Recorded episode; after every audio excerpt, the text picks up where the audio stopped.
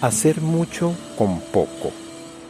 A veces tenemos la oportunidad de tener mucho dinero para hacer una gran producción y hacer tener todo lo que deseamos y a veces la calidad es pésima. Y a veces tenemos poco y nos esforzamos tanto y cuidamos tanto cada material, cada detalle, que la calidad es extraordinaria.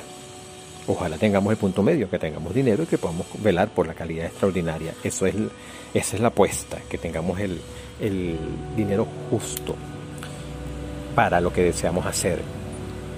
Y eh, no botar el dinero. Yo he presenciado en, en las experiencias que he tenido en festivales, en teatros, que aquí, por haber sido un país con mucho dinero, no se valora lo que se tiene y se gasta y se malgasta y se reguete malgasta y se bota y se pudre y se daña. Cantidad de vestuarios en grandes espacios, en grandes teatros y en pequeños que he visto cómo se dañan y cómo no los cuidan porque no duele. Eso no duele y si no duele no se cuida. Y eso es muy aleccionadora, aleccionador para nosotros en este momento que estamos viviendo.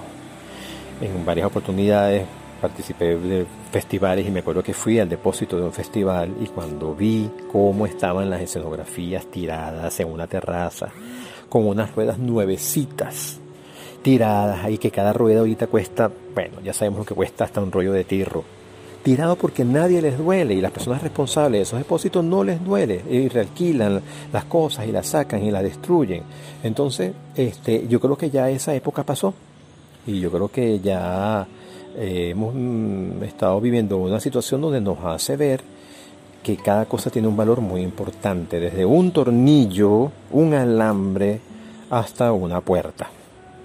Entonces, todo eso lo comento como a manera de reflexión justamente porque a veces yo he visto espectáculos que tienen mucho dinero y que la calidad es pésima. Justamente como yo comencé trabajando con la danza, nuestro vestuario era comprado en el mercado de los corotos, cuatro vestidos, unos paltos, unos pantalones y se usaban y quedaban súper bien. Pero después con un vestuarista, diseñador, artista plástico maravilloso llamado Efren Rojas, hacíamos la misma compra y la calidad y el tratamiento que Efren le hacía a los vestuarios era una cosa de primer mundo. Yo hice un espectáculo en el año 1995, Espuma de Champán, donde todo fue comprado de segunda.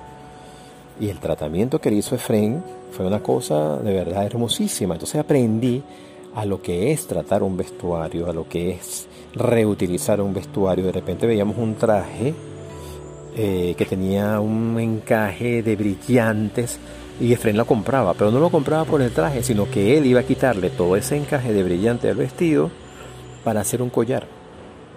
O sea, él tenía la visión de, que, de, ver el potencial de lo que iba consiguiendo en los roperos este, y ver cómo lo podía transformar. O de repente había, había una blusa que transformaba en falda. En fin, o sea, es también hasta dónde está la creatividad. Y una de las cosas que aprendí con Efren era que me decía cero efecto ópera. Y yo no entendía y me decía, ¿el efecto ópera cuál es? Que te ves bonito de lejos y feo de cerca. Y dice, tú tienes que ver también de cerca como de lejos.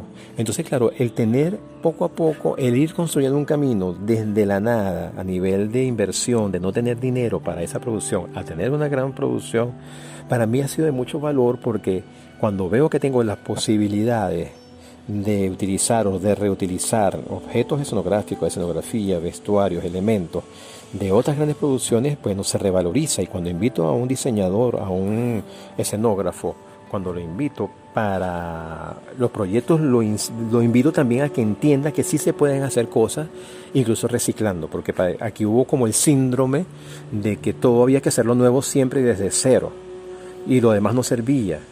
Y yo soy de la escuela del reciclaje. Eso es una palabra de moda, pero yo soy de la escuela del reciclaje que tengo y cómo yo puedo reutilizarlo. Entonces, claro, sé que hay escuelas que sí valoran y líneas que sí valoran muchísimo cada pieza y hay gente que la bota, que no le interesa. Yo me acuerdo una vez que fui a Bolivia y veía cómo el mismo actor, una mesita sencillita, sencillita, como él iba guardando los, desarmaba la mesa guardaba las bisagras, los tornillitos, todo, lo guardaba y lo tenían guardadito para irse para el otro teatro donde lo iban, a, iban a hacer la obra.